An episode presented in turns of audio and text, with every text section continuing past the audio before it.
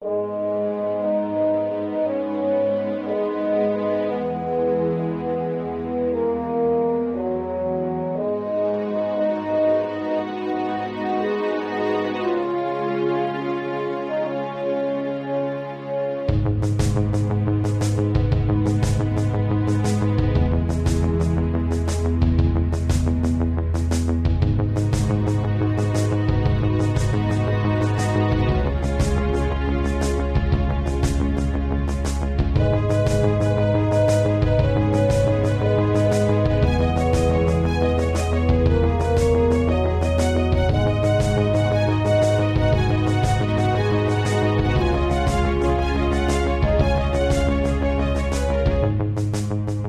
hello and welcome to the JLA Cast, a podcast in which we explore life in the time of Grant Morrison across the DC universe and beyond. My name's Jon, and I'm the writer and creator of Afterlife Inc. And I'm PJ, and I'm the writer of the graphic novel adaptation of Steve Jackson's The Trolltooth Wars. And um, full disclosure, I've already warned PJ, uh, I am not recording in my normal location, which tends to feature a lot of soft furnishings. I'm in my parents' uh, kitchen because I am dog sitting for them. So if there's any weird echo, uh, it, it, it's, it's because of that, basically. And I'm hoping the dogs put in an appearance on the podcast. Yes, I have two. I have two small dogs who right now are beside the kitchen table in baskets. This is real, PJ. This is as real life as as podcasts can get with men of the people, Uh, and I, I'm hoping they'll stay quiet. Genuinely, I my next door neighbours have have dogs, and they'll they'll go out in the garden and do some barking and stuff, as dogs are wont to do, which is fi- absolutely fine. Love dogs, no problem with that. but very occasionally, the dogs are outside while I'm recording my other podcast, the Measure of a Fan, the Star Trek one. And Sure. They bark loud enough that next door's garden downstairs, my microphone up here picks it up, and so the next door neighbour's dogs have appeared on my Star Trek podcast. So why don't the dogs normally bark when we're recording the JLA cast? I think we're usually recording JLA cast earlier in the day than I record Measure of Oh. a Fan. That's usually an evening thing, and, And the dogs are evening is when they let them out into the garden. Yeah, I see. Yeah, we, uh, I, uh, you know, just just to show that it's not all kind of like you know tights and super heroics around here. Uh, I was woken at three a.m. And five a.m. by our beloved cat, who uh, is a constant delight and uh, just makes life livable. I, I love him. I love him so much, PJ. Love him so much. one of our cats did that to us this week as well. Woke us up Oh. at five a.m. by vomiting and shitting in the bedroom. It's like. I mean, lest anybody think that the life of a podcast host is is nothing but glamour. I mean, we're just normal people too. Uh, and and uh, I I mean, um, your your dedication, PJ. Uh, you're, I, I'm holding a copy of Final Crisis right now. What? Uh, I, I, I know, and, and and I want to commend you in advance for coming so close to Final Crisis. af- You know, given it, it was something you swore you'd never do on air. Well, I'm I- I'm not going to do the main Final Crisis series, um, and you know what? I, oh, but okay, I said I wasn't going to buy the Final Crisis trade just to get Superman Beyond. I'll go back to Comixology and get the two issues there. Cost me about three pounds for both issues. But oh my god, I wish I'd just bought that trade because Comixology is basically unusable nowadays. It's awful. I hate it so much. I think it it affected my reading experience and my therefore my opinion of this comic. That's how Oh, bad really? Comixology is now. I think. So Can I, can I, so, um, just to get into the nitty gritty of it, like you know, the the the browser based purchase stage or the app based reading stage. the app-based reading stage, although the browser-based purchase stage wasn't great, trying to find what I wanted on Amazon rather than having the dedicated Comixology store. Um, but yeah, the the reading stage, just getting Comixology up and running was a faff. And now when I read, I can swipe like three or four times before it turns the page, and yeah, it's it's awful. So- if I flip it so it's landscape for a double page spread, it it freaks out, and it yeah, this used to work. That's Genu- what really annoys me. It used to work just fine. Yeah, genuine question: Are you using an actual Comixology app or are you using the Kindle app? I'm using the Comixology app. I've never Ah, had the right. Kindle app on my uh, my devices. Yeah, I don't know why. For some reason, I because I used to use Comixology a bunch way back when, you know, before the dark times. I used to use it a lot. I discovered a ton of comics, amazing comics on Comixology. It seemed really cool. Yeah, the, Um, the free comics, the sales, you'd get so much good stuff on Comixology. Yeah, like I, I discovered like uh, when Image was having that kind of renaissance about like ten years ago. There was so they did like a Image issue one kind of giveaway sort of thing. Like you get Prophet, you could get um, Glory, like a ton of like really cool and weird comics. Um, and then of course you know the dark times hit. I stopped using it, and I've re-downloaded. Well, what's weird is that I started using what I thought was Comixology again as part of the podcast and picking up these more obscure issues. But for some reason, I went straight to the Amazon Kindle app, and I don't know why I did that. I'm gonna. I'm, I'm downloading the Kindle app now to see if that is any better. Because otherwise, I'll get frustrated mid-episode with not being able to turn a page, and we can't have that. Yeah, I think to be honest, it could have just been like kind of user error on my part because I, I think I because obviously there's this ridiculous situation now where you have to obviously log into. Ah, no, I think that's it, isn't it? You. Oh no, maybe I'm the idiot because of course, it, it, it Comixology got kind of rolled into Kindle Direct Publishing for like self-publishing, didn't? Because Comixology Submit no longer exists. That got rolled into Amazon KDP. So I think when I went to purchase some of these digital copies, I went to the Amazon store, purchased the digital edition, which then turned up in the Kindle app, which I had to download. So for some reason, I think I just conflated Comixology just being part of Amazon now in my head. So yeah, I think I'm now I'm saying it out loud. I might be an idiot, but maybe I got a better user experience. I don't know. Well, I've just downloaded the Kindle app. Um, the two Superman Beyond issues are the only comics that are showing on there that are available to me, whereas I've got so many more on the actual Comixology app. So I don't know how you sort that out, but let's see if that makes for a better reading mean- experience. I'd have to imagine they're running off the same technology.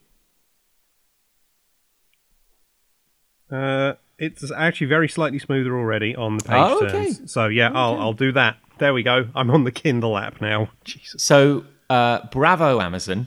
You you you purchased and gutted uh, a thing, which was it was quite good for a while.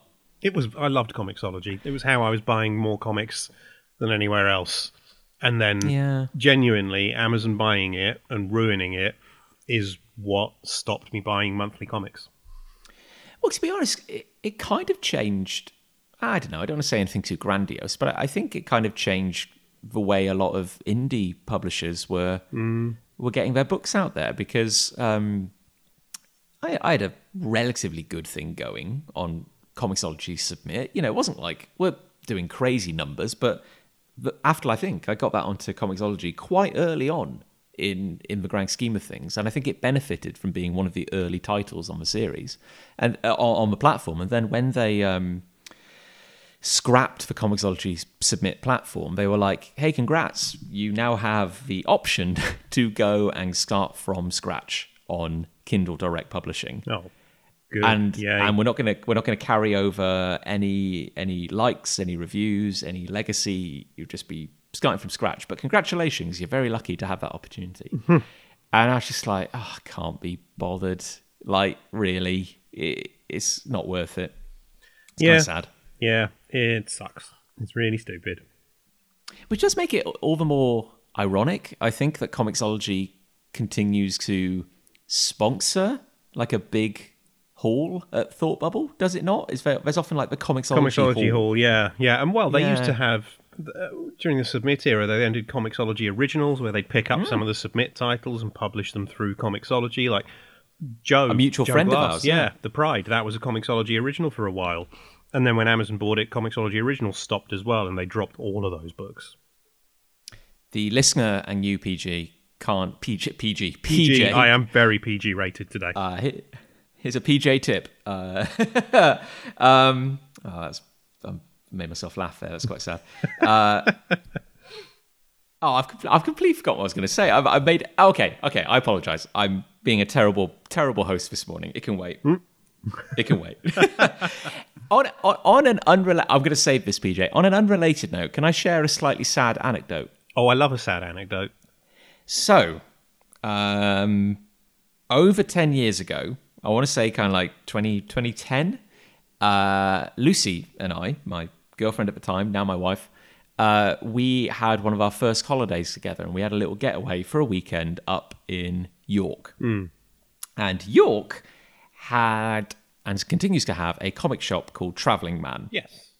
There are the Travelling Man's like a kind of independent chain in the UK. There's maybe like f- five or six kind of branches. Yeah, I believe. I think is there one in London? I think, and then the rest of them seem to be sort of fur- a bit further north.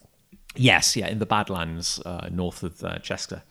And uh, I remember in on that fateful trip, I found my copy of DC One Million.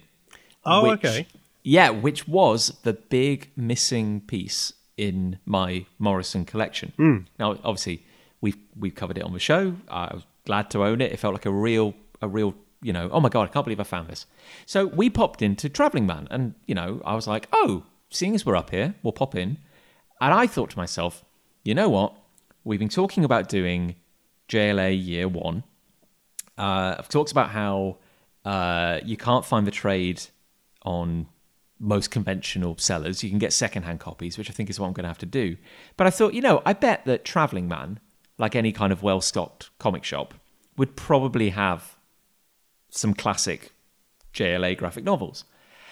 And I have to say, the difference in what 12 13 years was kind of astonishing because yeah when i went in in 2010 they had all the jla graphic novels from this era. So you know everything from the morrison run up to like uh, you know the joe kelly stuff. Uh, and of course i found dc 1 million which was quite rare for me. And now going in 2023 i do not even think there was a new 52 graphic novel Yeah. I think everything was post whatever the soft reboot was after New 52. I, and and again, this is I think this is maybe just a sign of getting old. You know, tastes change and they can't keep every possible graphic novel. But I did find it kind of shocking that there was not a single Morrison era uh, JLA graphic novel in the shop. It was quite weird. The same seems to be true in my local Forbidden Planet in Cardiff. I went in there the other day going, oh, just I'll browse graphic. I haven't been in for a while. I'll just browse the, the graphic novels. And the vast majority of them were like collections of comics from the last two or three years. There was very little in there that was any older than that. And if it was, it was a new edition of those older comics. I think it's the publishers don't seem to be so interested in keeping the older stuff in physical print anymore. I think they're sort of relying you on buying like that Marvel Unlimited subscription or whatever, you know? I- I- it's funny though because I guess like when I started going into comic shops like in the UK avidly, uh, I was I was always more of a, a, a graphic novel collector than a than you know the floppies than, than the, the kind of monthlies, and for me it seemed like um, I was trying to complete the like the Great American Library in in a way. It's like there were there were all these kind of titles of legend, for, which for me was like the the Vertigo years, the British invasion, uh, you know these these kind of pivotal books, which obviously we f- we made a whole podcast about. You know, uh, there's there's you get the 80s, you get a brief period in the mid 90s where there's nothing worth collecting, and then stuff starts getting interesting again. and and these seemed I guess this was kind of like mid 2000s, early 2000s when I re- uh, early 2000s onwards when I really got into this. So I guess like the books I was buying then, you know, you cast you cast your eye backwards. They're from like a kind of 15, 20 year period Yeah. before my purchasing habits. And times have moved on, I guess. Like, you know, it, it would have been, I guess, just as weird for me to go into a comic shop in 2000 and find a, oh, I don't know, like a trade from, well, I don't know, what would be an early trade? Like a, maybe Crisis on Infinite Earths would have been a little rare back then. I don't know. Well, it's it's but that's how I filled the gaps in my knowledge for these characters. When I go in and to look for a trade to buy, I wasn't trying to buy something new. I was trying to buy something old. So, like, late 90s, early 2000s, I was collecting the 90s Batman events in trade. So Knightfall up to the end of No Man's Land, I, The Death of Superman, other Superman trades from the time. So Death of Clark Kent, um, Transformed, on Superman on Trial, things like that. Or, you know, X Men, loads of old X Men stuff, Mutant Massacre, Fatal Attractions, The Asgardian Wars you know th- that's what i was looking for rather than the modern stuff because most of the modern stuff i was sort of already buying as individual issues Did it feel as though, you know, it's very easy in hindsight to look back on these these times and you know you try to imagine that they were significant moments worth reading up on, but I, it, it felt much the same. It felt like I was trying to, maybe like you, kind of learn this definitive history. The, these kind of pivotal moments, like you know, the moment I discovered Morrison, it then was like, oh, I have to track down all the Morrison titles because these are big moments in comics. I have to read all of Sandman. You know, um, you know, for a good while, I was trying to like avidly track down everything Warren Ellis had written. You know, that sort of thing. Like these were, these were like just these great names in comics. And I, I, I do. You, do you think there's been like a kind of we've not had a big kind of earth-shattering reboot which would wipe all these kind of like sweep all these things under the carpet. But like do do you think that post the the cinematic age um if you're an editor if you're a publisher is there less relevance for a of a graphic novel from the 90s than there is for say a more modern interpretation of the character? Because if you're trying to like if someone likes the movies and wants to go buy I go, if someone likes the Justice League movie and wants to go buy a graphic novel, if you're a publisher, like, do you want them picking up, say, a Justice League graphic novel from the 90s, or do you want them picking up, like, a Justice League novel from the uh, 2010s because that's more relevant? I think part of it as well, though, um, one of the big reasons for it, in my opinion, is stories in comics these days don't seem to be built so much on older stories. Like in the 90s, when the heyday of my reading period, you look at things like Busiek's Avengers was the lot of Busiek's Avengers was built on Avengers history, the stuff that had come before. Um, you know, all the Yellow Jacket stuff, Ultron, um, the Black Widow, and and resolving some Madame Masque stuff, and Oh, all of that. right. It was God, all yeah. based off previous Avengers stories. Um, I think, and, and if you set up a mystery in a comic back in the 80s or 90s, you wouldn't necessarily resolve it. You just put it there, and then it might be another. like, look, great example actually. Gambit. Gambit is introduced in the pages of X Men in like 1990, Uncanny X Men 260 something, I think. Um, and there's mysteries around him, and then other writers come in and tease more stuff, and then suddenly Uncanny X Men 350 many, many years later, it's revealed that Gambit recruited the Marauders for the Mutant Massacre, an event that had happened like 15 years before in the comics. And that was loads of different writers and artists working on this character over a long period of time and almost a hundred issues plus of, of story over different comics before it was revealed. These days, if a writer introduced Gambit, they would be the same writer to reveal his secrets within the first year of his appearance. I think there's just a You're- different way of doing these characters and stories now. I yeah, it's. I, I'm trying not to be too much of like grumpy old man about it because you know things change. That's that's just how it, it, it you know how how the world world is. But it, it I did like that. I liked the idea that when I picked it up, when I picked up a book in the late '90s, early 2000s, it felt like I was plugging into something with a history. Hmm. And I, I, I don't know if a correct word would be continuity because it was never a case that like you had if I if I picked up a book, it was like, oh god, I don't understand what's happening. Are you saying I have to read like three hundred previous issues to understand? No, it, it never felt like that. It it just felt like you got to be witness to to to a moment in these characters' lives. They had a life before you. They're going to have a life after you but they they seemed real because you knew that like they'd had adventures long ago and if you wanted to go explore you could and I mean, I think we've touched on this a lot, but it, really does seem now that like that kind of long term organic storytelling is maybe a bit outdated or is something to be avoided now? Yeah, you know, you you often get, as I say, a writer will come on a book to tell a complete story of that character, and I feel like especially Marvel, more, more much more than DC, but every and when a new writer joins a book, that's when they go back to an issue one again, almost Yeah. every time, and you know, you're not. They can barely reach double digits on comics these days, let alone a three digit.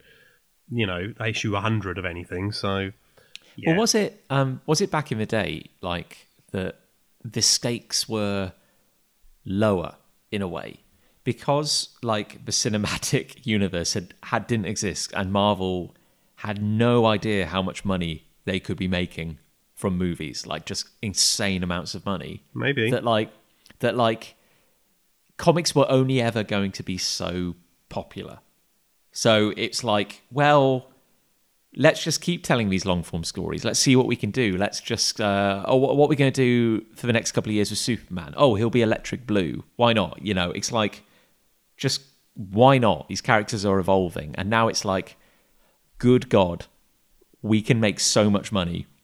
uh, we, we, we just want, we, I don't know, maybe they've seen how fly, how, how fly, how high they can fly. And now they're like, oh man, like we we have to be big, we have to be spontaneous, we have to be like these instant screenshotable moments. We can't do these long. I don't know. I don't know. Maybe they're scared of failing now because they've they've reached high. Maybe. Maybe. Yeah, it is what it is. And I don't know. I'm not saying it's better or worse. You know, the the, the, the modern eras of comics have their fans because the comics are still being published clearly, but it's it's not my era anymore. That's all. And you know, you grow out of things, and that is absolutely fine, and it's not a bad thing. It's just what it is. I'm so I don't want to be out there having people thinking I'm putting down modern comics at all. I'm not. I'm just saying they're different and they don't feel like they're quite for me anymore, and that's fine. Yes, exactly. And uh, I, I think um, we try very hard for this not to be the crotchety old man podcast. Like, yeah, uh, yeah, it's uh, and you know, it, it everything goes around. You know, who knows? Maybe we'll see like a change again where fashions and storytelling styles change. But yeah, I mean, hey, PJ, we'll always have this podcast. Exactly. And hey, if any listeners like who are currently reading modern comics can think of anything they'd like to recommend that say, well, maybe you should check this out, either from one of the big two publishers or an indie book or whatever, please do feel free to send me some recommendations. I love reading new comics that I haven't read before. Oh, for sure. Yeah, I am. I am like I'm out of practice. I, I don't. I don't read nearly as much as I used to. I mean, it's why um, the Morrison mop up. This is this is shameless branding now, PJ. It's why the Morrison mop up is so satisfying because it's forcing me to like try new things, which is good. Yeah, like I I loved re- that one issue of Green Lantern, something I hadn't read before. Brilliant. And even though it's related to Final Crisis, I am incredibly curious about this Superman Beyond series. Obviously, I've now read the first issue. Uh, we'll talk about that in a, in a little bit. Um, I haven't read issue two yet, and I'm like, do you know what? Looking forward to reading issue two. It's a new Superman story for me. Great.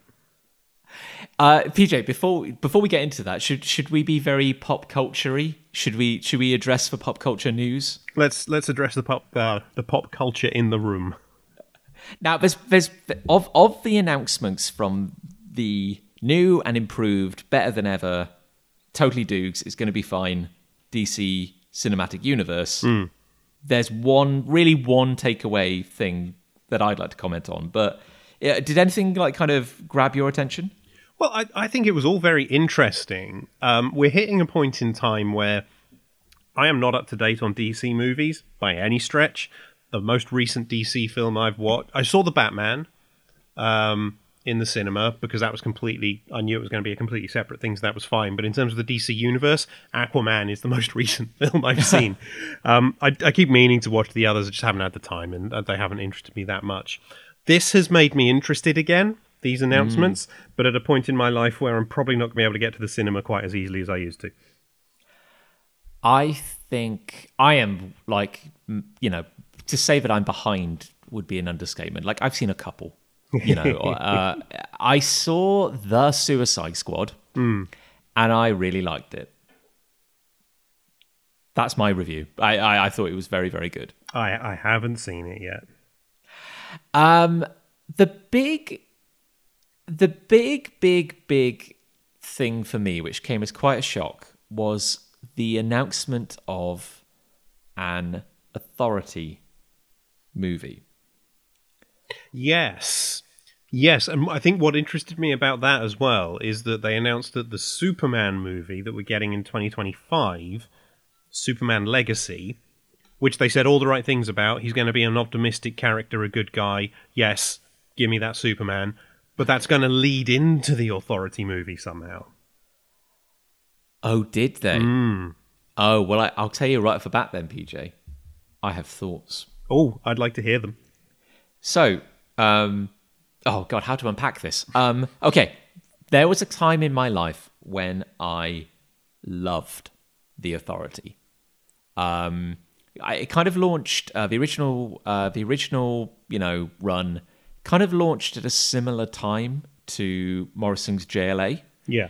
Um, kind of, don't want to say pioneered, but maybe pioneered like, what do they call it? Like decompressed storytelling. Right. very very cinematic.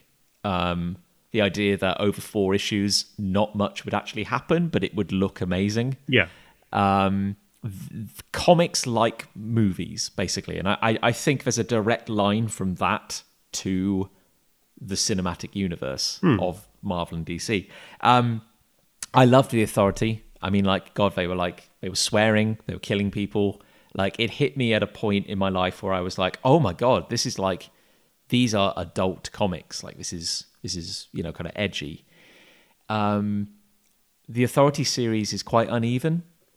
The original ellis and hitch stuff is you know very very impactful. The millar stuff there was a time in my life where i was like oh my god this is so transgressive. It's incredible. And then you do look back on it a little bit now and you're like ah there's maybe a, a lot of needless shock value sort of thing but uh, then it goes off the rails, and then you get some nice stuff with Ed Brubaker and Dustin Nguyen, which is fantastic.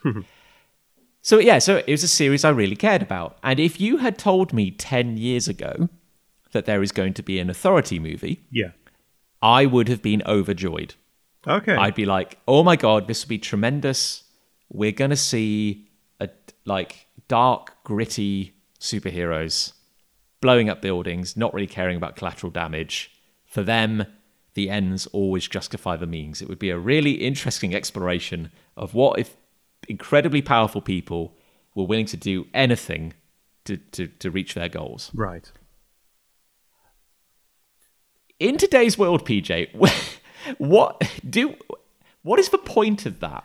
Yeah, it, Because we've seen that now. it, it just sounds like Zack Snyder's DC movies, doesn't it? I know, I know. What's the point? But that said, I think there is a place with a better writer than Zack Snyder, a writer who understands words like subtlety and character development. you know, that sort of story told within a larger DC universe which features a more classic, more optimistic take on those heroes. I think there could be an interesting story in there. Now, obviously, they haven't announced who's working on most of this stuff. I think all we really know is that James Gunn is writing the Superman film. But you know, I, I think a lot of a lot of where they're going to go next depends on who they're bringing on board. Like I know one of the announcements was um, Swamp Thing, which is wild and incredibly exciting to me. And then uh, James Mangold, who directed Logan, ah, just randomly the day after the announcements tweeted a without any context a swamp thing comic image so everyone now thinks james mangold's doing swamp thing which i would be all on board for uh, did you? I, I saw a very witty tweet where somebody said, uh, "Now they're finally making a Swamp Thing movie. We should really ask Alan Moore what he thinks about superhero movies. I bet he's got opinions." that's good i like that Have you read a Superman one-off story, which I believe is called "What's So Old-Fashioned About Truth, Justice, and the American Way"? um i'm trying to i know of it i'm trying to remember if i've actually read it or not and i genuinely can't remember it's included in one of the later JLA trades. Uh, so during the Joe Kelly and Doug Mahnke era on JLA, this this series, uh, I think around the time they hit issue 100, which is obviously the continuation of, from the Morrison run, um, they did uh, JLA versus the Elite. Yes. And it's, it's kind of just one of those weird things that only exists in comics, where it's like the Authority was an incredibly popular comic, but the heroes, the point was they were very morally grey and they would kill and cause. Well, frankly, they did. They committed genocide on quite a few occasions to uh, save the world, as Yeah. they saw it. And then, of course, this raised questions about violent heroes. You know, should heroes kill and everything? There was a bit of a mild discussion about it, and was Superman starting to look a bit old fashioned? Hmm. So, Joe Kelly, I think it's Joe Kelly and Doug Mahnke, do a standalone big Superman story where Superman fights the elite, who were the DC totally legally distinct versions of the authority. Yeah. And and the point is, it's the clash of ideals where Superman is faced with characters who represent the exact opposite of what he stands for, and how will their different how will their different ideologies kind of mesh or whatever. And you know, you see for a while, I don't want to spoil it too much, but you see what would it be like if Superman became that? Like if Superman just started killing because he could Yeah. And and it's, it's, it's, it's you know it's, it's a little fable it's like a little kind of short not too complex morality tale and it makes me wonder what you said now pj about how there's going to be an authority movie and it's going to lead into the superman movie or vice versa i wonder if they're going to do a loose adaptation of that Maybe. Maybe. That I think I have read that one, yeah. And yeah, I think it was pretty good and I think that would be a very interesting take. Um I mean they've said that the, while there's stuff coming out before it, the Superman movie is really the start of the new DC universe. Uh so after that, what leading into the Authority, and then of course we get the new Batman movie. Like you've got the the they've got the Elseworlds projects, which at the moment are the Joker and the the Batman sequels. But then there's an in continuity Batman movie, which is going to feature Damian Wayne's Robin as well.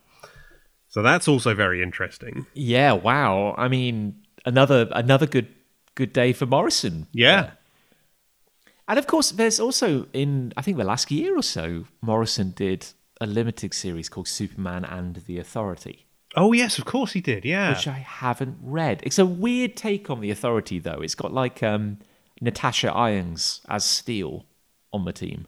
And is it? I haven't read it either, so I don't know. But is it a different Superman? Because it's sort of he's more in the Morrison early New Fifty Two type costume, where it's like a T-shirt, isn't he? But it's got like the Kingdom Come style Superman logo Oh, on it. I want to say. To be honest, like the continuity is so messy. Like people are going to have a field day trying to make YouTube explainer videos about this. Oh, I'm, I'm sure there are loads already. Yeah, it's like how do you explain to people that like, no, no, no, no, it was the Wildstorm universe. They weren't actually in the same universe. Then they got kind of rolled in during the New Fifty Two, but they weren't quite the same characters. And now there's a universe in the DC multiverse which has DC legally distinct versions of the Wildstorm characters. Like it's a. I don't know what the hell's going on, PJ. It's very confusing. It is very confusing. It really is. Uh, intriguing, though, shall we say? I, I, I am intrigued to see what comes of it. Yeah, me too. Me too. And the fact that they are, you know, I think the fact that they've got James Gunn running it, who's obviously been in the MCU and sees how all of that stuff works, and that they're sort of setting their stall out right from the off. You know, Marvel with the MCU, it was more a bit haphazard. Oh, we'll do Iron. Let's stick Nick Fury at the end of Iron Man and see what happens. You know, and then Yeah. we'll do some other films and we'll sort of work it out as we go. This very much is a plan from the start, which you know maybe Zack Snyder had as well, but his was a terrible plan. So yeah, I'm really curious. I am really curious to see where all this goes. Yeah. Actually, I was like, James Gunn's got a pretty good track record you know, he seems to actually understand character moments. Yeah. So, you know, I'm not saying he's, you know, a, messiah figure, but No. you know, I, I'm willing to see what he could bring to Vixable, and hopefully, you know, they'll assemble a team of interesting, talented filmmakers to, you know, kind of do something with it. That would be nice. It's not too much to ask, is it? anyway, PJ, I just realised there's kind of a thematic segue because What? the Authority, they lived in a 50 mile wide spaceship called the Carrier, which could move between universes through the bleed.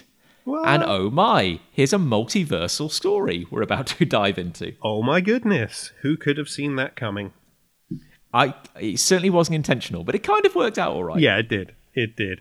So, this issue, when I saw the cover, Superman Beyond issue one, I had a very sudden, strong flashback. I, so, I believe Final Crisis was coming out at a point where I lived with aforementioned mutual friend Joe Glass, where he and I were housemates. And I think he'd bought this comic. I didn't read it, but he bought it. Did it come with 3D glasses?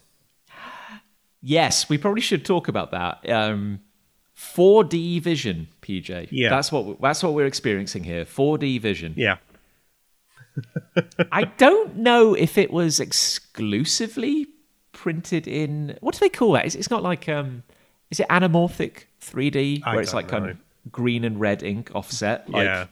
But the gimmick was meant to be that it was three dimensional, Yeah. Yeah. and it was released in I want to say 2008, 2009. That was like the original Final Crisis run. Uh, October 08, according to the front cover on, on the version I'm looking at. Oh, that's good to know. Nice. Uh, I've got the trade here, so I am oblivious in that regard. but yeah, but um, some uh, lovely artwork by Doug Mahnke, who uh, I really came to appreciate through his work on JLA and Yeah. Seven Soldiers. Yeah, I, I really like his JLA stuff. It's fantastic. He's um. He, he, he, his, his artwork can tend towards the, the grotesque sometimes. Like he, he's got like a, a real attention to detail.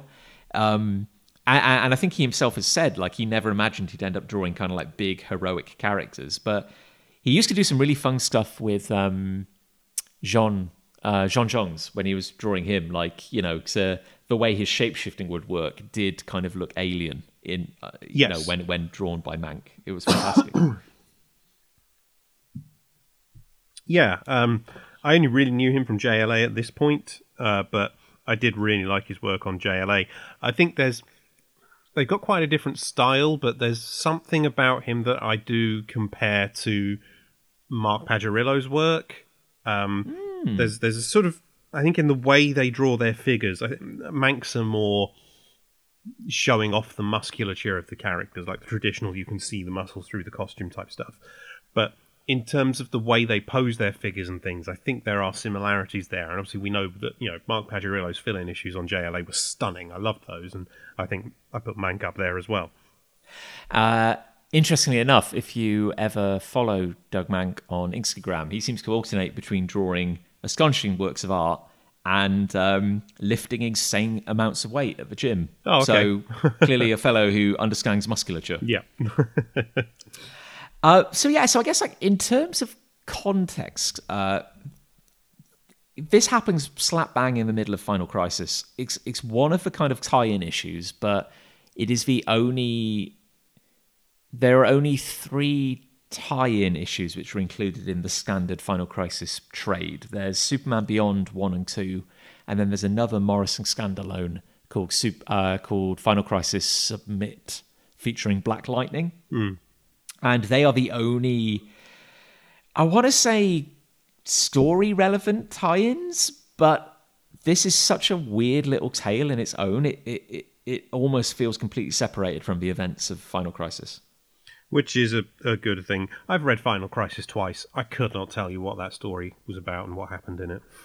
well the weirdest thing is, is that final crisis being ostensibly about darkseid um if you hadn't read the the Superman Beyond, which I had at the time, it might be astonishingly confusing as to why some weird vampires turn up at the end.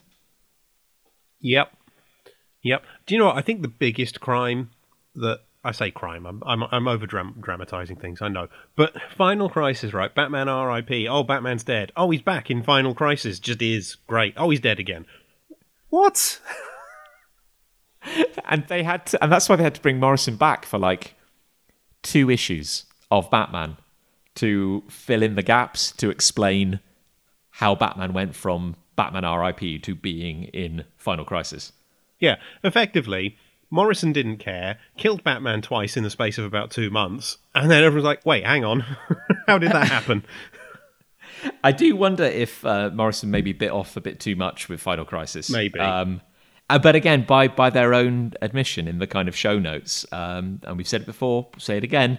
If they'd had their full way, uh, act- actual narrative meaning would have broken down in the book intentionally to mirror the collapse of reality. And what we're seeing is the pared down version of that.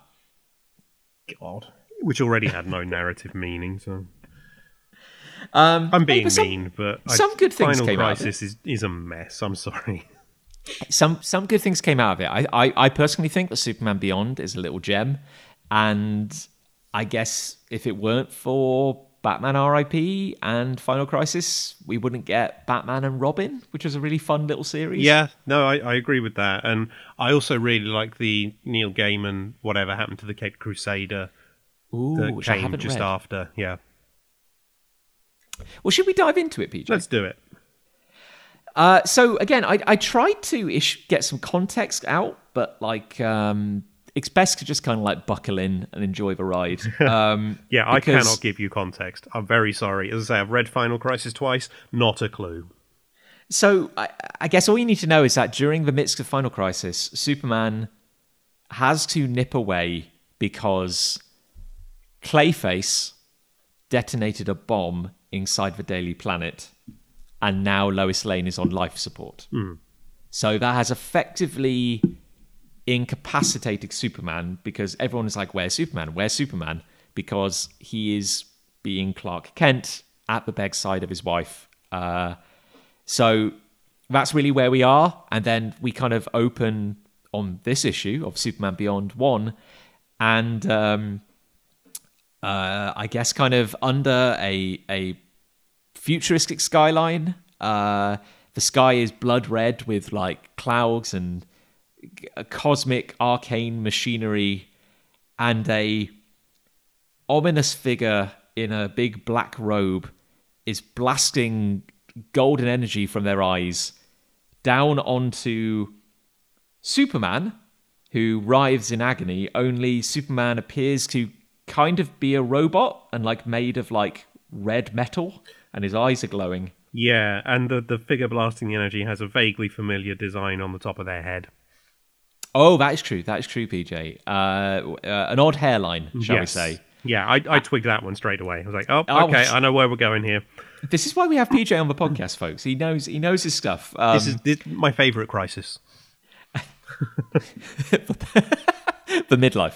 Um, No, I don't. I'm not enjoying that one. oh my god, I want DC to release Midlife Crisis. That would be amazing. Um, and this ominous figure goes, Your cosmic armor is no match for my eternal power. Tell me, Superman, what shall we engrave upon your tombstone? So it's an evocative opening. Quite an opening.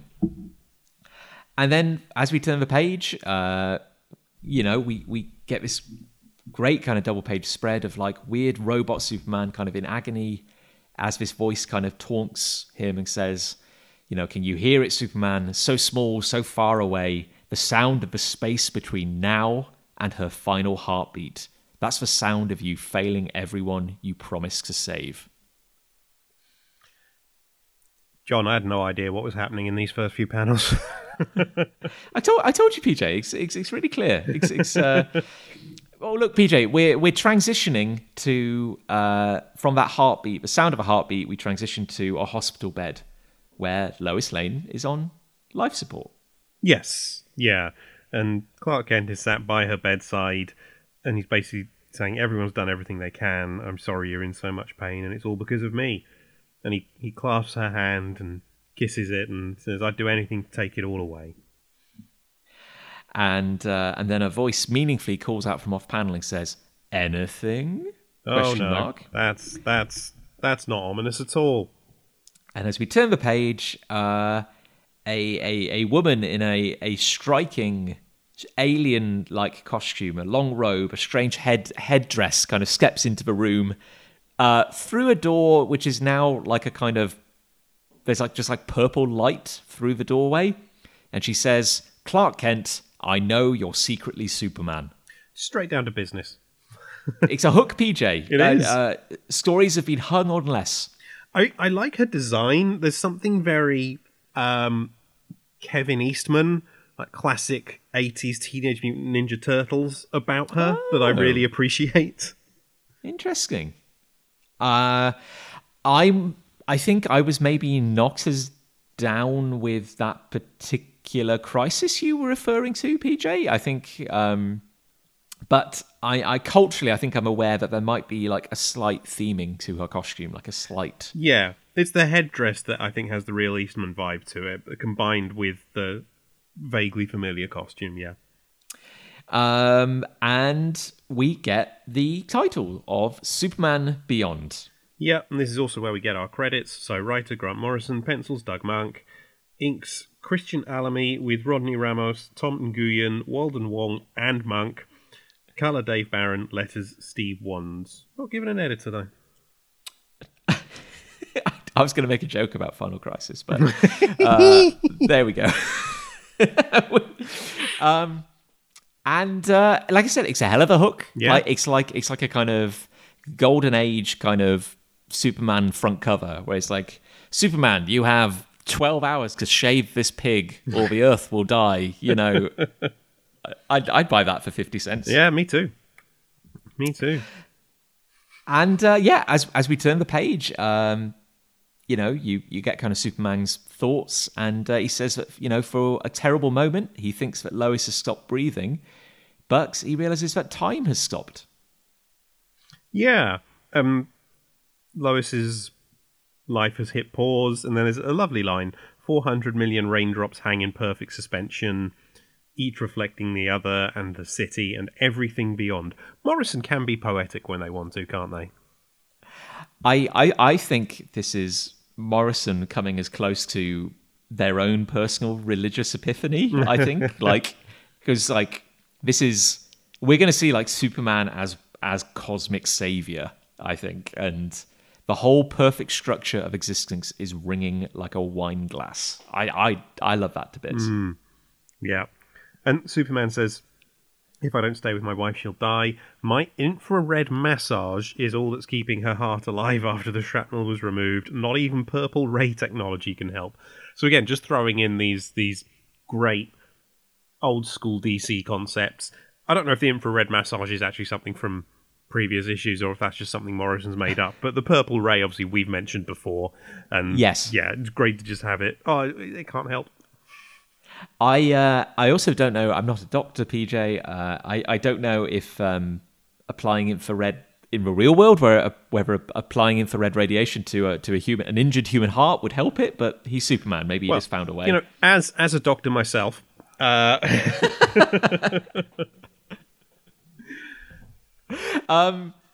and uh, this this kind of strange figure, uh, she uh, she says, uh, "I know everything about you. I offer you one ultimate chance to save her, but we must leave this world now before it's too late."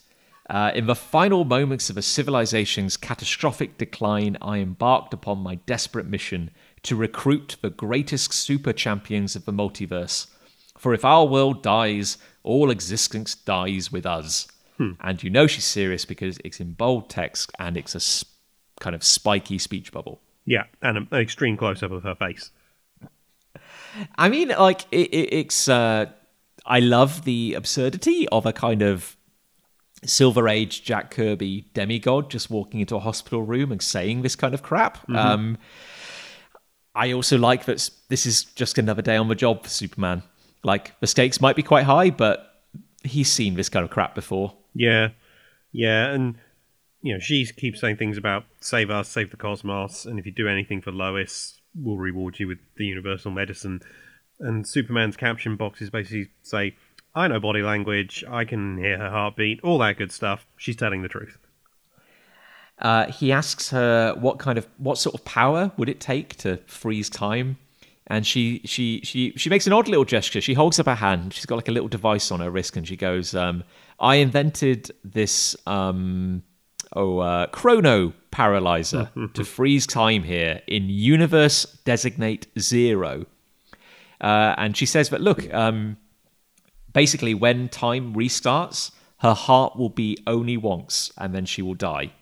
But good news, we'll be gone and back again before that happens. So you have to come save the multiverse.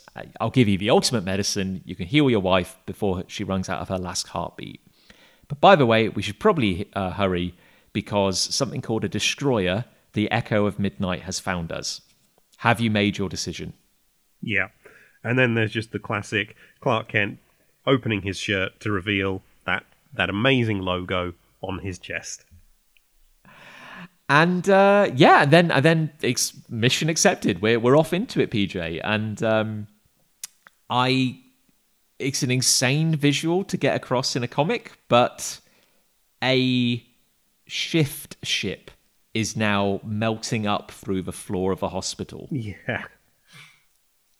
Uh, the transport, which we're told is called the Ultima Thule, is is on its way, and Superman asks how he can save Lois, and uh, his benefactor there says there's a substance called ultramenstruum, which is known by another name in the germ worlds, bleed. Ah, Morrison, you do love throwing out those weird concepts, and it's brilliant.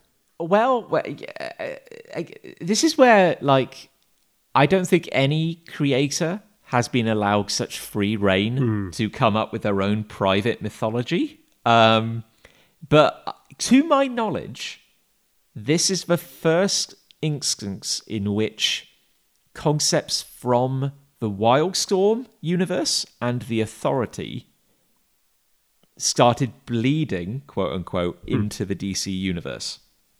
Like, this is prior to the new 52. And no, is it? yeah. Yes. Yeah, and 'cause the it's, escab- it's Flashpoint that brought us the new 52, and that was after this.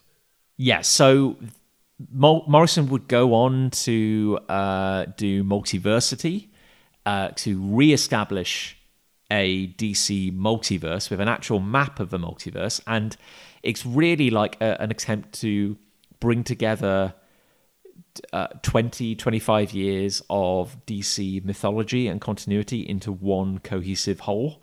Um, DC had kind of acquired Wildstorm at some point, so all the Wildstorm books were kind of part of that as well. So everything from like the Source Wall to the Bleed to the um, to the Endless, uh, it was all kind of roped into this map of the multiverse, and and this is where it began really.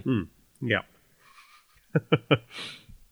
So Li- Little Jon was like, I know I wasn't that little when this came out, but like Jon was going like, oh my god, oh my god, it's bleed, it's bleed, the authority, it's it's, it's happening. I did. Did DC own Wildstorm at this point, or was that still to come? I, I can only say that they they surely must have, or they had some kind of gentleman's agreement because on the next page, well, we'll get to it in a second, but you just flat out see something from the authority on the next couple of pages. Yes. Fair enough. I can never remember when things happened. I think like Flashpoint was only a year after this or so, wasn't it? So Yeah, and then and then of course in the New Fifty Two, the the authority would have their own series, yeah, a week just- series with Martian Manhunter. DC universe. Yeah, it's very bizarre. Um, but yeah, so um, uh, their ship, this kind of bizarre gold and red spaceship, is just kind of phasing up through the floor, like it's kind of moving in a direction we can't point to. And um, yeah, as they kind of prepare to step inside, um, uh, this lady is uh, uh, describing Ultramenstruum, which is. Um, yeah, it's uh, it, it's uh, it is the ultimate power capable of healing or annihilation. Uh, it cannot be touched or held or bottled. Uh, she also mentioned that there are the 52 universes of the orrery, which are emerged within Bleed. So, a lot of concepts being thrown around there. Yeah, this was also like DC's five-year obsession with the number fifty-two. you know, after was it after uh, Infinite Crisis? The multiverse was back, fifty-two universes, and you had the book fifty-two, and and then countdown to Final Crisis, which was also fifty-two issues, fifty-two universes, then a new fifty-two. It was a it was an obsession. a kind of a kind of madness as well because like yeah 52 makes sense in the concept of let's do 52 weekly comics for a year. That's where the significance of the number began and ended. Yeah, and now they're like oh no no no. 52 is the prime number of the dc universe. Everything must be 52 very weird And I think even throughout it, everyone thought, well, why are there 52 universes? That doesn't make any sense. That's a weird number. Why are you doing 52 comics? What is wrong with you, DC? um, well you know they, they've since moved on we've swept that under the rug Thank Um, God. I'm actually trying to work out has uh, I know she introduces herself at some point. Has she introduced her, herself by name yet? no. No, no. But she has said that she comes from the monitors, that she is of the monitors of Nil, Masters Yes. of the Overvoid. Oh, the monitors. Hmm. Oh, could be anything. Oh, and PJ, it's time to put on your 3D specs because uh, she mentions 4D vision. Yeah, I like- this is this is her talking to both Superman and the reader. You'll need to upgrade to 4D vision to truly comprehend what you experience. Uh, and uh, Superman is momentarily confused, but she says that, well, look, it's well within your superior optical range. You'll most likely develop it spontaneously, just like the others did. Hmm. And Superman says, "The- These others? And then she just shouts, Something's wrong, cast off, weigh anchor. And we see different parts of the ship where there are different Superman's analogues, anyway, sort of trying to help move things around and get the ship going. Uh, should we do a roll call? Yeah, go on then. So, first up, we have Overman, uh, who I believe is saying in German uh, something like, uh, Can you hear the music? Uh, blah, blah, blah. This ship is going to explode. Uh, Yep. And he is, um, uh, what he says later, he's not a Nazi. Uh, he's very clear to point out that he's not a Nazi, but he is a Superman uh, from a universe in which he crash landed in the Third Reich and Yeah. was raised by Hitler. So very Nazi adjacent. I'm, I'm assuming that is from an old Elseworlds book or something that I haven't read. It must be. I guess it's kind of like the poor the poor man's red sun. I yeah. suppose. Yeah. I know. I know. Morrison returns to that character in the pages of Multiversity. Okay. So that you get like a kind of origin story there. So if it wasn't based on something, then Morrison would expand it later. Yeah, yeah. Uh, the second one is Captain Marvel, but not the Captain Marvel from the DCU, but the Captain Marvel sort of from the original Fawcett Comics universe, where it was a bit more weird and kidified. I love this Captain Marvel. Yes, me too. so great. Um, and and then okay, buckle in, folks. Uh, we have Captain Adam, who is an alternate universe version of Captain Atom, who was the original Charlton Comics inspiration for Doctor Manhattan. yep. Because in the original draft proposal of Watchmen, Alan Moore was basing it on the Charlton Comics characters. For some reason, they couldn't get the rights for some kind of rights dispute, so they ended up becoming original characters. So, I thought DC did have the rights to those characters at that point, but DC didn't like what Alan Moore was doing to those characters because they also had plans to fold them into the main DCU. So they said no. Just thus beginning a long history of publishers not liking what Alan Moore does with their characters. um, but good God, PJ, I mean, like, try explaining that to anybody who's only tangentially aware of comics. Like, I know. I This know. character is a mind fuck. It's insane. um, but yeah, things are exploding. The ship is taking off into new dimensions, and Superman has upgraded to 4D vision. Which means he's got one red eye and one green eye. God, God love comics. Is amazing. And we turn the page, PJ, and what on earth do we see? I don't really know. It's it's the ship sort of flying out of a panel of blood in with the, all the panels behind it, sort of showing the hospital, Lois, some doctors, Clark himself by Lois's bedside, a clock, and then flying towards another sequence of panels and like a big metal mouth tube beak thing coming out of them and there's birds and planes and the moon and then at the top of the page there's this baleful glowing like red orb which is broken open and small silhouettes of people are tumbling out of it. They're in arteries between universes. I don't think i've explained that very well at all but i challenged anyone to do better. I think you explained it remarkably well, PJ. Actually, um, it's insane but in, in, in one of those really cool ways. Fair, you So- know, fair play to Doug Mahnke this this is insane and, and, and i applaud him for drawing it as well as he does so making a cameo appearance on this page is the carrier from the Authority, and the carrier was a 50 mile long shift ship. Shift ships being quite a major presence in the Warren Ellis titles of the time. So, Planetary, The Authority, the idea that they were massive spaceships that could fly between universes. Um, that was at the time the first appearance of a quote unquote shift ship in contemporary comics. It was a, it was a wholly new concept, and the idea was that when a shift ship wasn't in any universe, it was in the bleed, which was a weird kind of blood red, shimmering realm, um, which had a meta meaning. Because if uh, if anyone has ever been involved in making comics, you know that you have panels on a page, you have a gutter, and you have the bleed, which is the bit of the comic which bleeds off the edge of the cutting uh, on the on the print machine. So yeah, the artwork goes off into the bleed. It's a printing technical term. So yeah, it's very meta, PJ. And here we have the the Ultima Thule flying out of what kind of looks like a comic panel to float in this weird void. So yeah, PJ, it's meta with a capital M, E, T, and A. We're out of the comics panel and into the bleed, like kind of literally. So is the thing I described as a weird mouth beak thing, is that the ship? That's the carrier. Okay. Yes. Okay. See, I didn't know that. There we go. which which gets Jon very excited.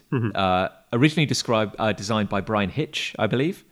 Uh, there was a weird. There's a bit of retconning going on here because in one of the latter Authority books, uh, a character mentions that they travelled to the Primal universe, where they cage baby universes to fuel carriers.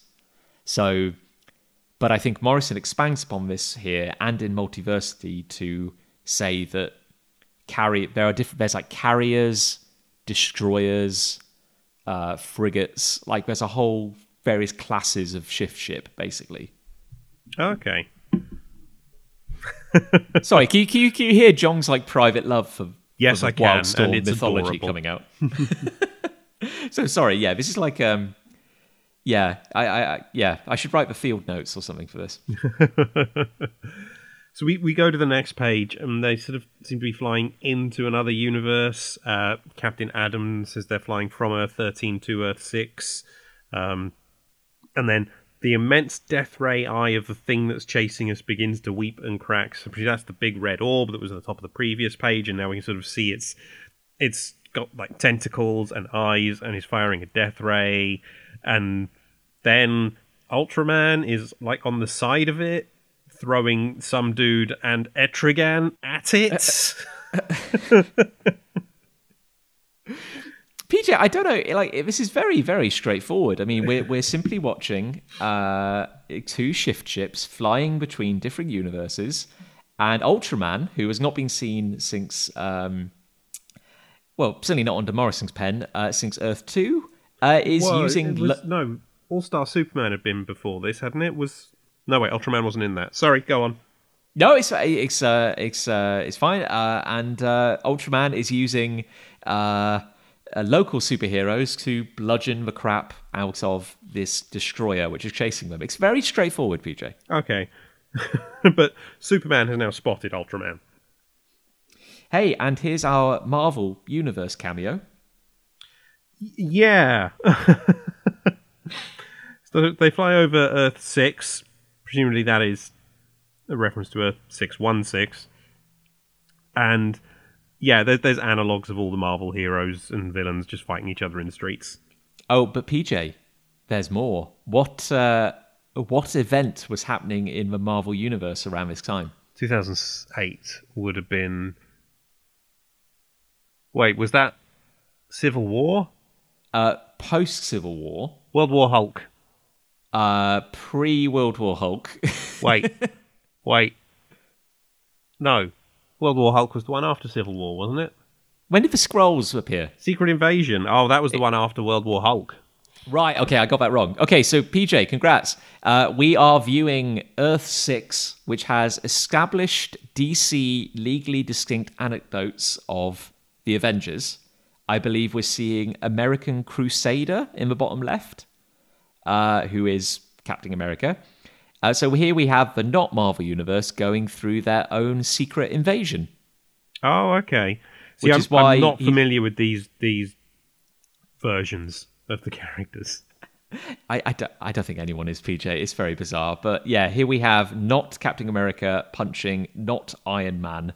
And as he punches uh, not Iron Man's mask off, we see that he is a not Skrull. Ah, yes. Yeah. Okay. I see. I see what we're doing. This is basically then DC Squadron Supreme, isn't it? Yeah. I'm sorry. I could just hear like the kind of like exhaustion in your voice. It's a lot. It is a lot. hey, but don't worry, PJ. Uh, not Hawkeye and not Iron Fist are fighting back to back. Oh, that's who that's supposed to be. Yeah. I did not get that that was supposed to be Iron Fist or not Iron Fist. We're having fun, PJ. This is a fun multiversal adventure. I am having fun, I'll give you that. But Captain Marvel shouts that they're plunging through universe after universe, they're out of control, um, or the whole universe is. And Superman just, you know, starts heat visioning those silhouette people that we saw before. Um, Superman then, uh, I guess, kind of like tries to catch this massive, massive um, destroyer ship, which I think is now crashing. I think I think Ultraman has done so much damage to the damn thing; it is Yeah. coming down like a rock, and it just so happens to be the biggest thing in the entire world. Yeah, so Um, Superman's trying to stop it from crashing on this city and killing millions of people. Yeah, um, I think as uh, our strange host points out, she says uh, it's 70 miles long. If it hits the planet at this speed, the core and mantle will split. 98% of terrestrial life will die. She says there's a graveyard universe, designate coordinate 51. So I think the idea is if it's going to crash, let's drop it on a dead world, basically. Yeah. And then she demands that Overman get her to her chamber because she's fading. Uh, meanwhile, Captain Adam, aka Dr. Manhattan, is tinkering with the ship's controls. He says it's so rare to get a challenge these days. Yeah, he, he's entangled himself with the Ultima Thule's navigational array. He's interfacing with Earth 20, population 2,327,694,748. So they can't crash there. Uh, so we briefly see uh, the ground level in Earth 20, where we see Doctor Fate and uh, no, sorry, Doc Fate and uh, leader of the Black Hawks, whose name I can't remember. And we get another issue featuring these characters in Multiversity. It's like a very kind of pulp hero-y kind of universe. Yeah, I was going to say, is this like a Doc Savage version of Yes. Doc Fate? Yeah. hundred percent. It's it's like uh, it's Doc Savage. Oh, sorry, Doc Fate, uh, Immortal Man, the Black Hawks. Sinestro turns up wearing a tuxedo, which is kind of fun. Nice. I like. Yeah, I Uh, can picture that. That's great. Um, Superman says he can smell cigarette smoke, newsprint, and cotton candy. Yep, yep. And he thinks about all the lives that are currently in his hands trying to stop this ship from crashing. And then they roll into Earth 17, which is all radioactive and has like evil radioactive dogs and people in armor. I think this one predates Morrison. I think this may have been an actual Elseworlds at some point. okay. I have no idea. Uh, but we've just about reached Earth 51, the graveyard universe, and we briefly see Superman and Ultraman working together as they kind of throw the destroyer like down, I guess, or Yeah, on ground. Paris. Yeah, so it crashes, doesn't split the mantle of Earth. I, I'm guessing they slowed it down a bit, but um, hey, they did it. Didn't kill anyone because there was no one here to kill. And then Superman just starts. No, sorry, Ultraman. They look so similar. Starts shouting, "Where are we?" And uh, Captain Adam, he's like, "God below, you pathetic specimen! What were you doing while we were risking our necks?" And Captain Adam just calmly replies, "Well, I was navigating us to this place where there's no one who's going to die, and you know, just leave me alone." It's worth noting that Ultraman, I think, has become even more psychotic since his last appearance. Well, I think being defeated by the JLA will do that to you. And now Yeah. that Superman, one of the members of the JLA, is here, one of the people who defeated him, you're like, ah, this is anger inducing. I do like Ultraman, if only because he's just so relentlessly hateful. Yes. Like, he's not an especially deep character, but I. Yeah, he's. He's just so ugly. He's he's just delightful. Um, and also a fun thing. Um, he says that uh, he doesn't have much time for Captain Adam because uh, he can see that there he's he's full of drugs. There are drugs coursing through his veins. And Superman steps in and just says, look, we've all been recruited from different frequencies, he says, so that's different realities. We're all experiencing a worldwide crisis back home, but we need to work together. And Ultraman points out, well, didn't she promise us all the same ultimate treasure? Ultimate means one. There's one man, one treasure. We are rivals for this prize. It uh, it's a perfect summation of his mindset. I think. Does ultimate mean one? I mean, Or just It- like, it's a loose interpretation. yeah, because now I'm thinking about the ultimate line of Marvel comics. Was like one Spider Man, one X Men. It uh, was very much meant to be the definitive version of those characters, PJ. yeah, at that time. and we've and we've never we've never rebooted it since. So. um, but yeah, like uh, we we learned that Ultraman just cannot conceive of collaboration in any way. Well, we knew Um, that about him, didn't we? And uh, we also see uh, Overman, who has helped uh, their strange host to her chambers. Uh, she appears to be hooked up to some cables. And um, she's telling him that the glowing spark that powers this craft is her heart. Uh, and she says there is only one way to replenish that engine, Overman. Dot, dot, dot. And Overman goes, Gross Krypton. and who knows what that means?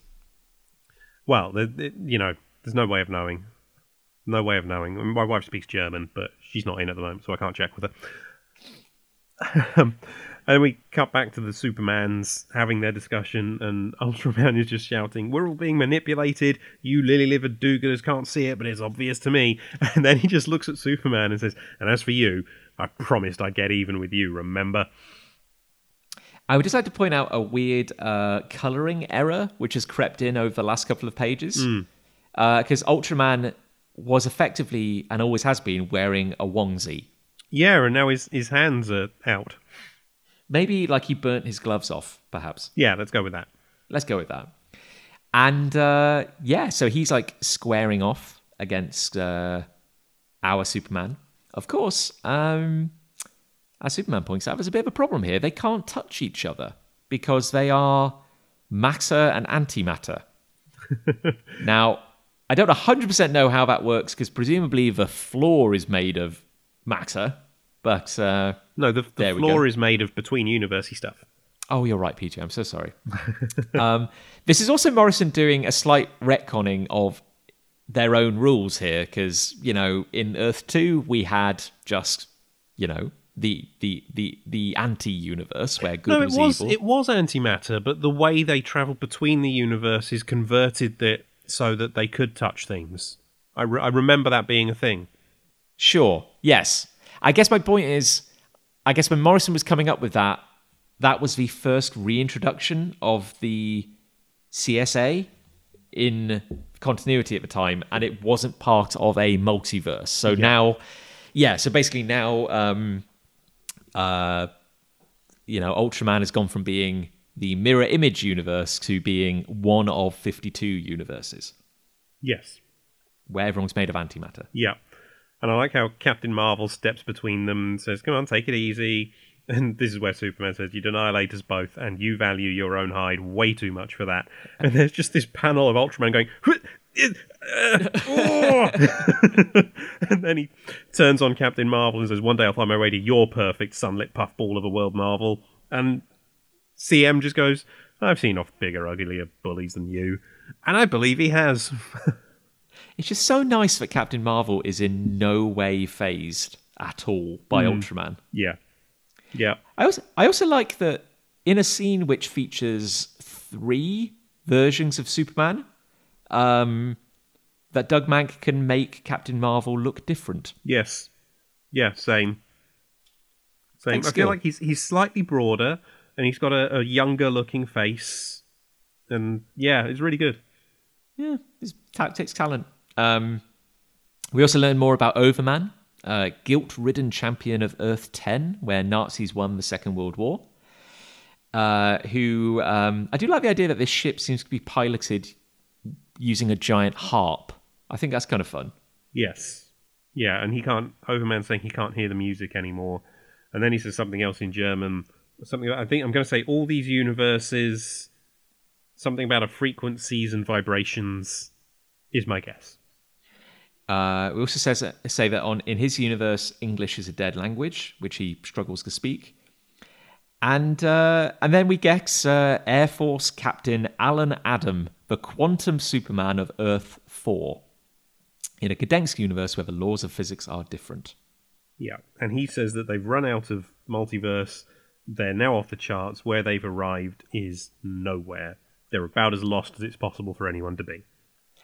Uh, if you would like to read a true, truly fascinating little oddity, I would I would recommend reading the Not Watchmen issue of Multiversity, where Morrison does the alternate universe version of Watchmen, featuring alternate universe versions of the original Charlton Comics characters. Okay. it is thunderingly weird, uh, and it is it, it, yeah, I, I, I, it's fascinating. It's very bizarre. Fair enough. I might, and you see this character again. okay. Uh, okay. I, I I may check that out. Um, hey, but for one piece of obs- obscure Morrison trivia to another, um, who here has read Animal Man? Uh, I've read some of it. I haven't read the whole run, if I'm being honest. Well, everybody, welcome to Limbo from Morrison's seminal work on Animal Man in the 80s. Because Morrison has complete free rein to do whatever they damn well please Yeah, in the DC much. universe. Pretty much. So the the Supermen leave the ship and they are greeted by Merry Man, who's like a dressed in a jester outfit. I'm guessing these characters are all actual characters. What is one of them? Ace the Bat Hound. Yes. Okay, and then it looks like Ram Man from Masters of the Universe, but that can't be right. I can't remember that character's name, but he's one of a team of uh, construction worker themed villains. Right, right. DC Um, Wrecking Crew then. DC's Wrecking Crew, basically. Uh, so yeah, so in uh, in Animal Man, the Vertigo title by Morrison, um, uh, Buddy Buddy Baker, Animal Man, eventually makes his way to Limbo, which is where comic book characters that nobody is currently writing about, who are out of continuity, go. So these are all the heroes that DC erased from existence, basically. Well, I can't really name anyone on this page. I'm going to be honest. Yeah, I don't. I, I, I think that's probably why they got erased. But Superman says, "Is, is this what happens to us when we die?" Meta. it's about as meta as you can get, basically. Yeah. And according to the rules of Limbo, everyone gets the exact same shabby treatment. So Merryman's title is worthless. There are no heroes, and nothing ever happens. It's a massive trash pile, basically, a Yeah. massive junkyard. And uh, uh, yeah, the heroes kind of spread out. We we see that Captain Adam can can change his size at will. He's become very large now as he expects for da- inspects for damage on the ship. Mm-hmm. And um, we see Overman and Captain Marvel kind of picking up scraps from from the junkyard. Yeah, um, Captain Marvel finds a shard from the Rock of Eternity that was broken off in his climactic battle with, but he can't remember who the battle was with. And yeah, apparently, if they stay in limbo too long, they're going to start losing their memories. And what's worse, they will also disappear from everyone else's memories. So if they stay here, it will we will lose Superman, PJ. Superman will no longer be published if he stays here. I don't want to lose Superman. I like Superman. Um, yeah. So as Lim- uh, as Merryman says, there are no stories here, so nothing can happen. Uh, but Superman's like, well, what's that over there then? He's like, well, that's the Library of Limbo, but it only has one book and no one can read it, so it's pointless. And yeah, then Merryman says, "Oh, sorry about your your wife, by the way, but sometimes you just have to accept that maybe you're wasting your time. But we don't have time, so you can't actually waste time here." And Superman's like, "I'm going in the library now." Uh, we also learn uh, bizarre little joke that the ultimate book was written by a monkey, uh, as in a thousand typewriters, a thousand years, Works blah, of blah, blah, blah. Shakespeare. complete works of Shakespeare, the blursk of times. Um, and we learn that the ultimate book is a book with an infinite number of pages, all occupying the same space. Ergo, it is a single piece of paper that weighs infinity. because it contains every book possible that has ever and will ever be published, and even some that weren't. Uh, I have to ask PJ in the next panel, is in your version, is there a weird lettering error in Captain Marvel's bubble? Uh, I can't see one. Because mine's so basically, Superman and Captain Marvel approach this infinite piece of paper, which is floating in like a, a sphere of energy and glowing. And so basically, Superman, and their theory is hang on a minute, if this book contains every book that ever existed, wouldn't it also contain the the user manual for our spaceship, which would allow us to repair it? Uh, and uh, Captain Marvel says, in my version, PJ, he says, which means it could read every page of the book at once and download manual Oh, its yeah. own repair. Yep, mine does that too. Typo. or is that a sign that Captain Marvel is forgetting words? Oh, maybe so, PJ. It could be. This was Final Crisis related, Yes. where narrative was breaking down. Exactly. Uh, but yeah, what they're trying to say is that their ship's internal memory is infinite, so they could just download the book into it and it could fix itself, basically. yeah, and even though it's because it is infinite, it's incredibly heavy. But Superman says, "Wait a second, you're very strong, Captain Marvel. You could help me lift it." And then they lift it together. And as they're lifting it, the pages start kind of stuttering and flickering, and they hear an incredible noise. And then, I, I, I guess something cracks. Maybe reality cracks, and we get a vision. PJ, we get mm-hmm. a vision. Yeah, so we're in a white void with a small, like red dot in the distance, and previously there was monitor only, and then, and then it sort of closes in, and it's on. I don't really know how to describe this. It's a weird thing. It's like a kind of uh, uh, glass. Well, originally it's like a kind of like a mark, like a kind of black, red, ugly mark in the whiteness, and then um, monitor the monitor presence. Uh, it makes like a glass cage to contain it. Yeah, Uh, yeah, I think. Yeah, but then there's a flaw found at the heart of monitor perfection. So yeah, it's a concept to contain the flaw, and then They the monitor examines it, but it has terri terrifying, unforeseen complexities and contradictions. Yes. And so basically, PJ, going back to the meta with a capital M, E, T, and A, the monitor mind, this overmind, this colossal, abstract, infinite intelligence, as Superman refers to it, uh, is the blank page. And then, so literally, we're going meta here. The biggest, the thing bigger than a story is the blank page it's written on. And then corruption entered the page when somebody started telling stories on it. So the flaw at the heart of Monitor Perfection was narrative, universes, stories kind of creeping in. Uh, and that's what what Monitor was infected by basically is is universes. Yeah.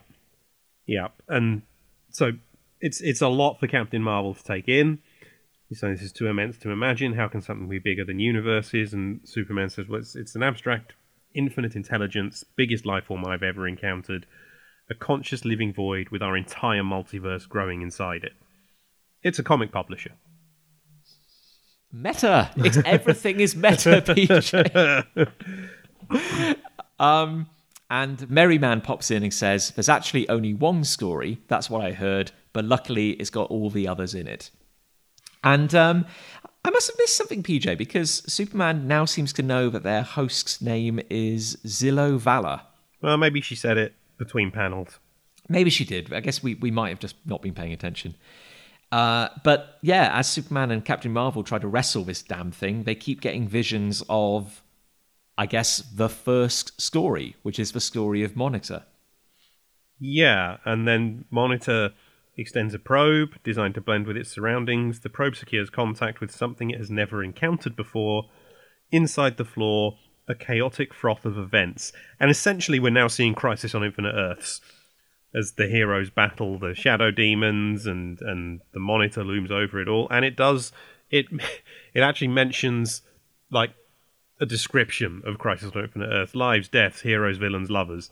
You know, that's what Crisis was about, the original Crisis, and that's a phrase or a paraphrasing something that was used to uh, promote Crisis on Infinite Earths. Meta, PJ. So, um, so yeah, so PJ, I, I, I, you may not have realized it at the time, but the entire events of Crisis on Infinite Earths were the Monitor extending a probe, which you know, to adapt to its local surroundings, looked decided to look like a weird Jack Kirby cosmic space god called the Monitor. yep. Yep. Uh, and we get this lovely thing where it says uh, because the Monitor had no had never encountered the concept of a story before, it had no defenses.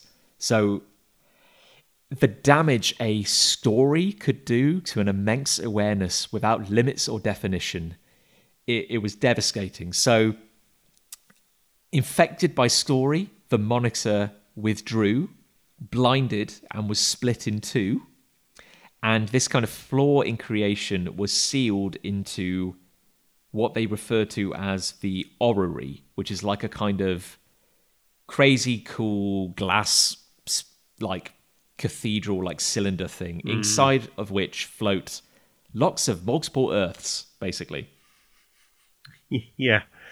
Um, and the blinded split into. I'm guessing that's a reference to the monitor and the anti-monitor in Crisis.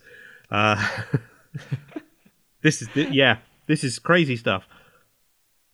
And uh, um, I guess its last act was to make a statue, uh, a a giant statue next to the orrery, kind of to memorialize its adventures. So basically, it has made a giant metallic statue of Superman. Uh, and the narrative says, until all that remains of that ill fated first contact is a vast, uncanny form. The mystery of a silent sentinel haunts Monitor, infects the immaculate intelligence with questions, speculations, pestilential, crawling narratives. Legend takes root, and story, like contagion, spreads unchecked. Yep.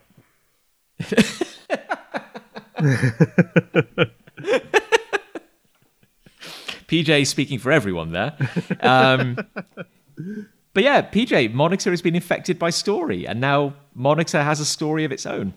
Yeah, and it becomes the history of a once mighty race of hypergods, direct descendants of the first immense unknowable monitor, and these then are monitors who look a lot like the monitor, but they're not the monitor, they're descendants of the monitor, and they're sort of a lot smaller than the big Superman statue. Um, and the story is now an epic elegy for a doomed civilization declining from splendor to squalor. The final crisis. Oh, they said the name of the story. Woo! Someone at the back of the uh, of the audience is having a great time. um, but yeah, so because Monitor is now infected with a story, uh, they it now thinks that there have been a race of monitors who have existed since the dawn of time. Uh, they are fascinated by the Superman statue. They have no idea what it is, but they they they figure it can only be a doomsday machine designed to defend them against the ultimate enemy. So um, beyond that, we we just get like a little more of the the monitors' fake backstory, their race. Um, they don't know what the hell this statue is, but um, they think it was made by Dax Novu, uh, who was the first son of Monitor and bravest of the science gods. so take it with a pinch of salt. This is just what they believe. Uh, and apparently, this Dax Novu wrestled an angel of contamination and sealed it away inside a giant vault, which has like a kind of clock like sy- symbol of glyphs on the outside, which Yeah. seems to be ticking away. Uh, it's a lot to take in. Yeah, and is getting splattered with blood as well. There's like a, I don't know, is it some kind of blood rain falling on them? It's ominous, PJ. Yeah, yeah. Who get and lots of ominous language that I, I kind of love as well. Who gave his life to chain the beast in darkness? Who knew the day of Holocaust would come again? Deep within the sepulchre of Mandrakk, there is a restless stirring. In the plague pit, the prime eater of life senses its freedom. An unstoppable countdown to cosmic revelation has begun. It's evocative. Yeah, so uh, all you need to take away from it is there's a race of hypergogs who were kind of willed into existence because a greater infinite consciousness became infected with story. Uh, they have their own legend about a kind of brilliant, radiant sun and a dark, uh, evil being who is chained and now appears to be waking up. And this. Are we having fun yet? Like, this is there's some big cosmic nonsense going on. And then the infinite book sort of explodes with energy, blasting Superman and Captain Marvel back, and forces Captain Marvel to transform back into Billy Batson. Yeah. Um, Merryman is a little perturbed because he says, hang on a minute, this is limbo. Nothing's supposed to happen here. You can't just start doing stuff.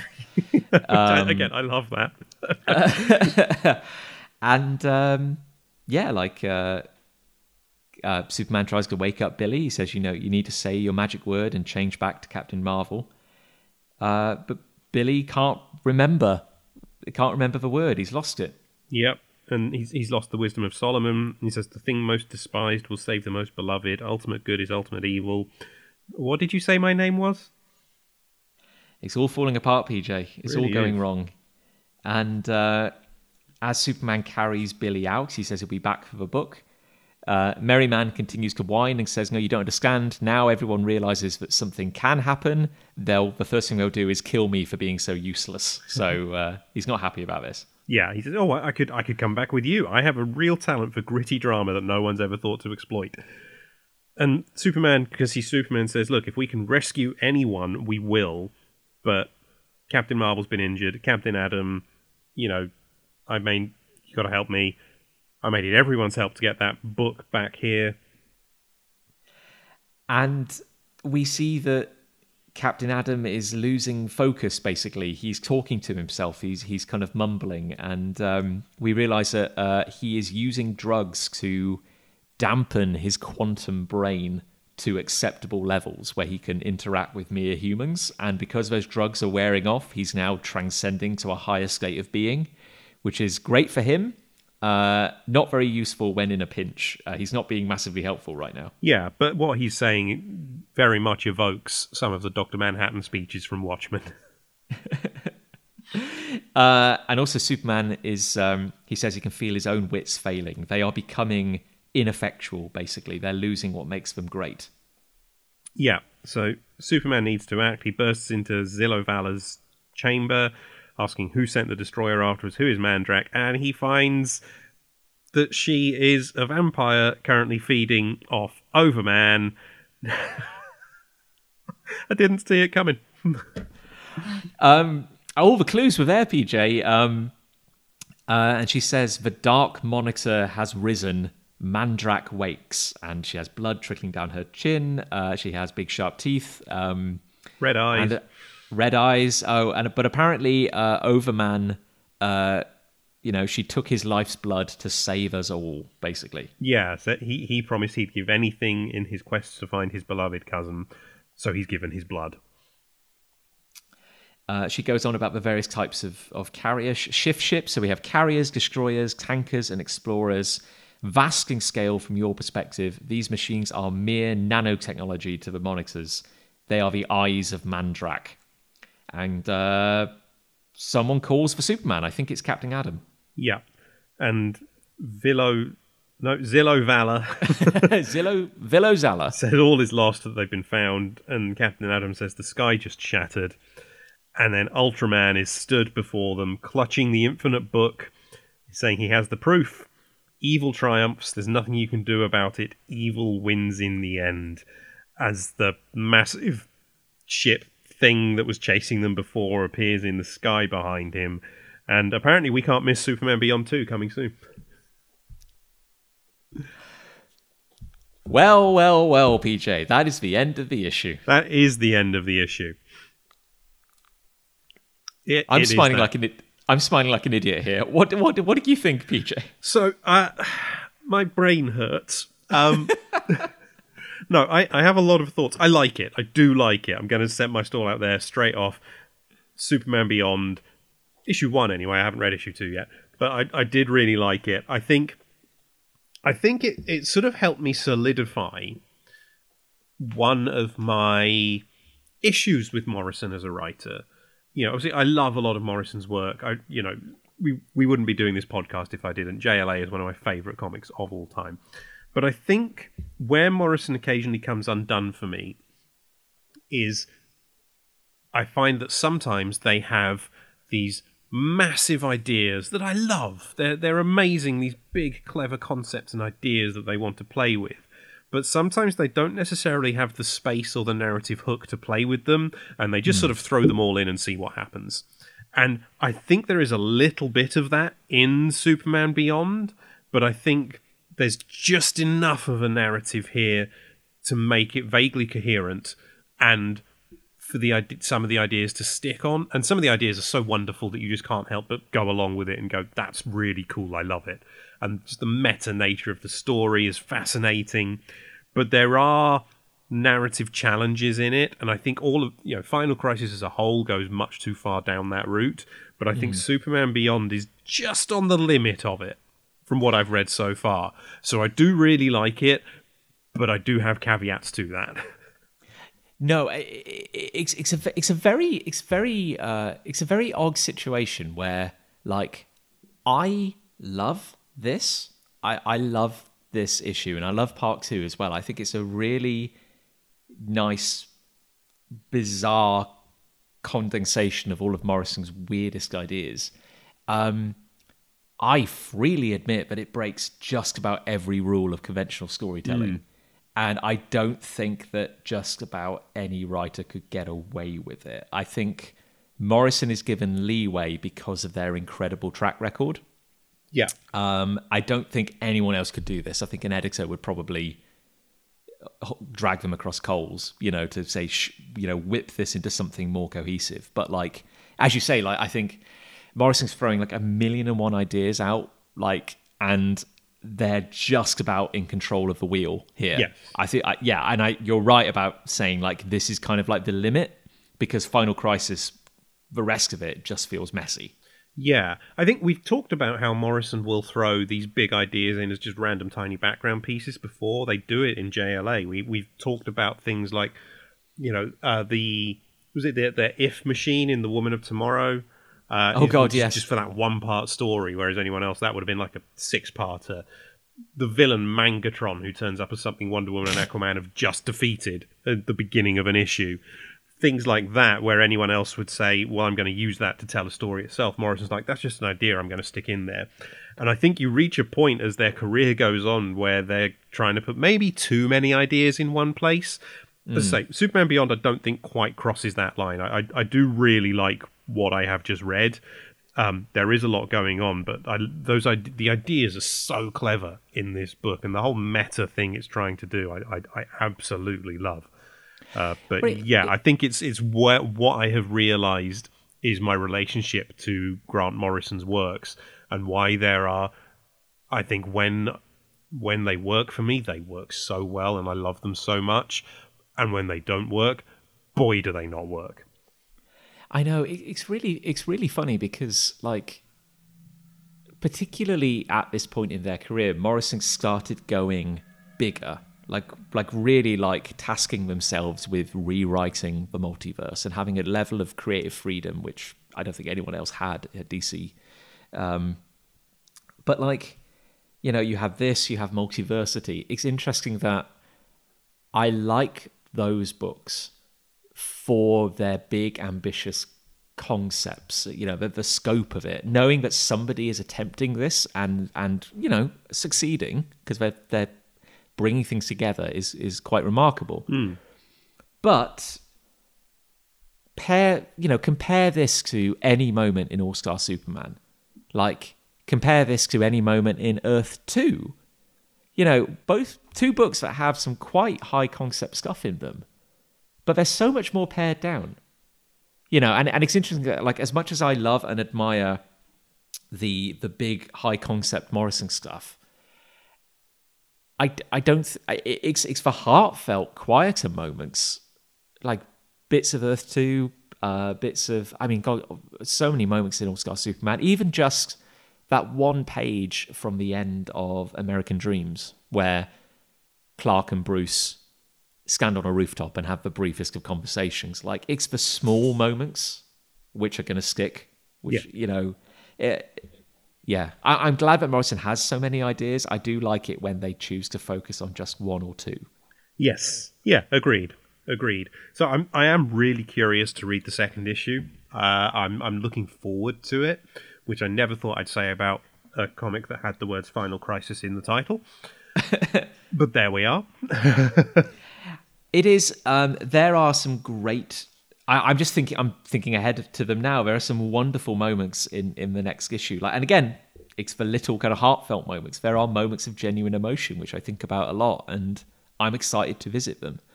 Um, but yeah, like, um, here's a question: Does it feel to you, honest, honest question? Does does this feel like the same Superman from the pages of JLA? No. Ah, interesting. No, I, I think honestly after I don't think it's long after JLA finishes really. I feel like the DC universe sort of moves forward a little bit. Essentially I think after the 90s writers on Superman, the ones who were there for most of the decade, Jurgens, Simonson, Bogdanove, uh, all that that crew, they leave the book and new writers come in. I think like Jeph Loeb, um, who else wrote it? I cannot remember now. uh, but yeah, you get the new set of writers come in, and the books go in slightly different directions. And I feel like there is a slight change to Superman's character. Nothing major, but it does feel more like that Superman to me, like the one post Our Worlds at War, effectively. Yeah. Yeah, it's funny, isn't it? Like um the Superman moments in the rest of Final Crisis, you know, it's hard to kind of get back into that mindset and go like, "Oh, it's Morrison with the JLA again." Yeah. Like like nothing has changed. Like things have changed. Of course they will have changed. Like it's been nearly 10 years. Like, you know, Morrison's a different person. These characters are different characters. But I don't know. I think Morrison's still got that kind of spark. I think. I think he they write Superman with a nobility that I think few people kind of grasp. But I think in the pages of Superman Beyond, Superman comes a lot closer to being like my Superman than he does in Final Crisis. Yeah. And I think there seems to be a general consensus that out of everything that came out of Final Crisis, Superman Beyond is like an odd little gem kind of sitting in the middle of it. Yeah, I think that there are two books I know people sort of recommended, and that's Superman Beyond, and then I think the the Legion of Superheroes tie-in, which Oh, I, I did read and enjoy back in the day. I haven't revisited it. Um, I don't own it anymore either, but I do remember that being pretty good. But yeah, everything else about Final Crisis I can just leave. I mean, it's got to be a tough one, hasn't it? Because it's like, I, I feel for whoever's on the editorial team because you can't hold Morrison back and you almost shouldn't because you just get this bizarreness, this utter bizarreness out, out of them. Hmm. But like, you've got to be thinking, like, good God, like, what, what's a new reader going to think of this? Yeah. Like, what's anybody who's interested in the movies going to think of this? Like, it is. I I love this. It's almost like it's tailor made for me, but I know that like I'm not the the main audience and probably shouldn't be. So I don't. I don't know. I'm very conflicted about it. Yeah, I think that's fair. I think that's fair. It's a weird one for sure. hey, and there's there's more to come. And I, Uh, I say I am excited for that weirdness to come. I really am. Well, well, um, do you think then in this instance that we've said everything there is to be said about this first issue of Superman Beyond? I believe so. Yeah, I think so. My, I say I loved it, but it does hurt my head.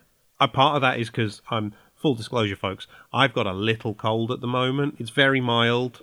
It's making me just feel a bit tired, which means I've suffered like no one has ever suffered before. So The your dedication to your art, PJ, is is phenomenal. Exactly. Um, I guess all, all I would say at this point is that like, uh, I feel like a madman because I actually I can trace the direct line from I don't know the Wildstorm universe to this comic and onwards into multiversity, and Yeah. it is amazing to me that Morrison got away with it. Hmm. Basically, Yeah. that Morrison could do this. And, oh God! And from there, even into Morrison's run on Green Lantern, because it continues. PJ, like that. I, no other creator is allowed to do this. Yeah, that there's these characters. Some of these characters continue on into Green Lantern. It's bizarre.